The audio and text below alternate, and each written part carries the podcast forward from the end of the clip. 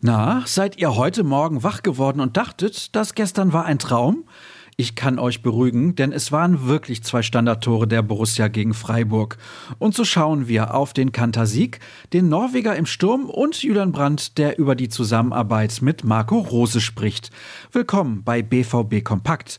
Ich heiße Sascha Staat und von mir werdet ihr in den nächsten Minuten mit allen wichtigen Infos versorgt. Was war das bitte für eine starke Leistung am Freitagabend gegen den Sportclub? Mit 5 zu 1 schlug der Tabellenzweite den vierten auf eindrucksvolle Art und Weise. Jeweils ein Doppelpack von Thomas Meunier und Torjäger Erling Holland, der damit seine Miniflaute beendete, ebneten den Weg zu einem grandiosen Erfolg.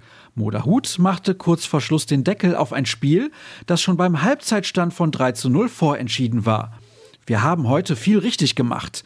Die erste Halbzeit war in allen Spielphasen bärenstark, sagte Dortmunds Cheftrainer Marco Rose nach Abpfiff bei der Zone.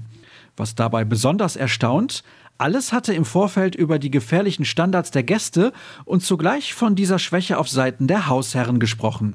Aber Julian Brandt und Thomas Meunier hatten anscheinend vor, alle derartigen Äußerungen verstummen zu lassen.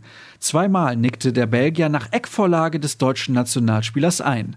Dabei sind die Breisgauer eigentlich der Club mit den meisten Toren nach ruhenden Bällen in der Liga. Gestern lief es andersrum. Ein Borusse dürfte sich dennoch geärgert haben, und zwar Gregor Kobel. Er hätte wohl allzu gerne seinen Kasten sauber gehalten, doch nach gut einer Stunde machte ihm Ermedim Demirovic diesen Plan zunichte. Frustrierend, zumal die Streichelf bis dato keine wirklich nennenswerte Offensivaktion verbuchen konnte und überraschend harmlos agierte.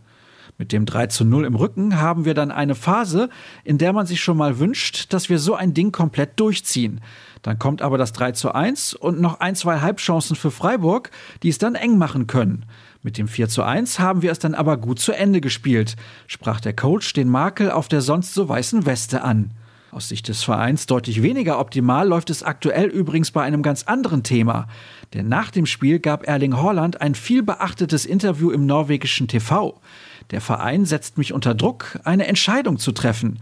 Ich möchte mich auf den Fußball konzentrieren, aber sie setzen mich unter Druck. Das bedeutet also, dass ich Dinge geschehen lassen muss, kommentierte er seine Vertragssituation. Dazu gab es bereits eine Reaktion von BVB-Boss Hans-Joachim Watzke, die ihr auf unserer Internetseite nachlesen könnt. Dort findet ihr übrigens nach wie vor unser exklusives Interview mit Julian Brandt, der seine tolle Form gegen Freiburg erneut bestätigen konnte. Im Blickpunkt das Vertrauen des Trainers. Wir sprechen sehr viel in Vier-Augen-Gesprächen. Er spricht Kritik klar an, aber du hast als Spieler immer das Gefühl, dass er schützend vor dir steht. Kein Wunder also, dass es derzeit gut läuft und man mit drei Punkten ins Wochenende starten kann. Das sollte man also entsprechend genießen können. Drum entspannt euch und schaut gerne bei uns auf ruhrnachrichten.de vorbei. Folgt uns auch bei Twitter und Instagram. Der Handel lautet rnbvb und meiner Start. Habt einen schönen Samstag und hört gerne morgen wieder rein. Tschüss zusammen.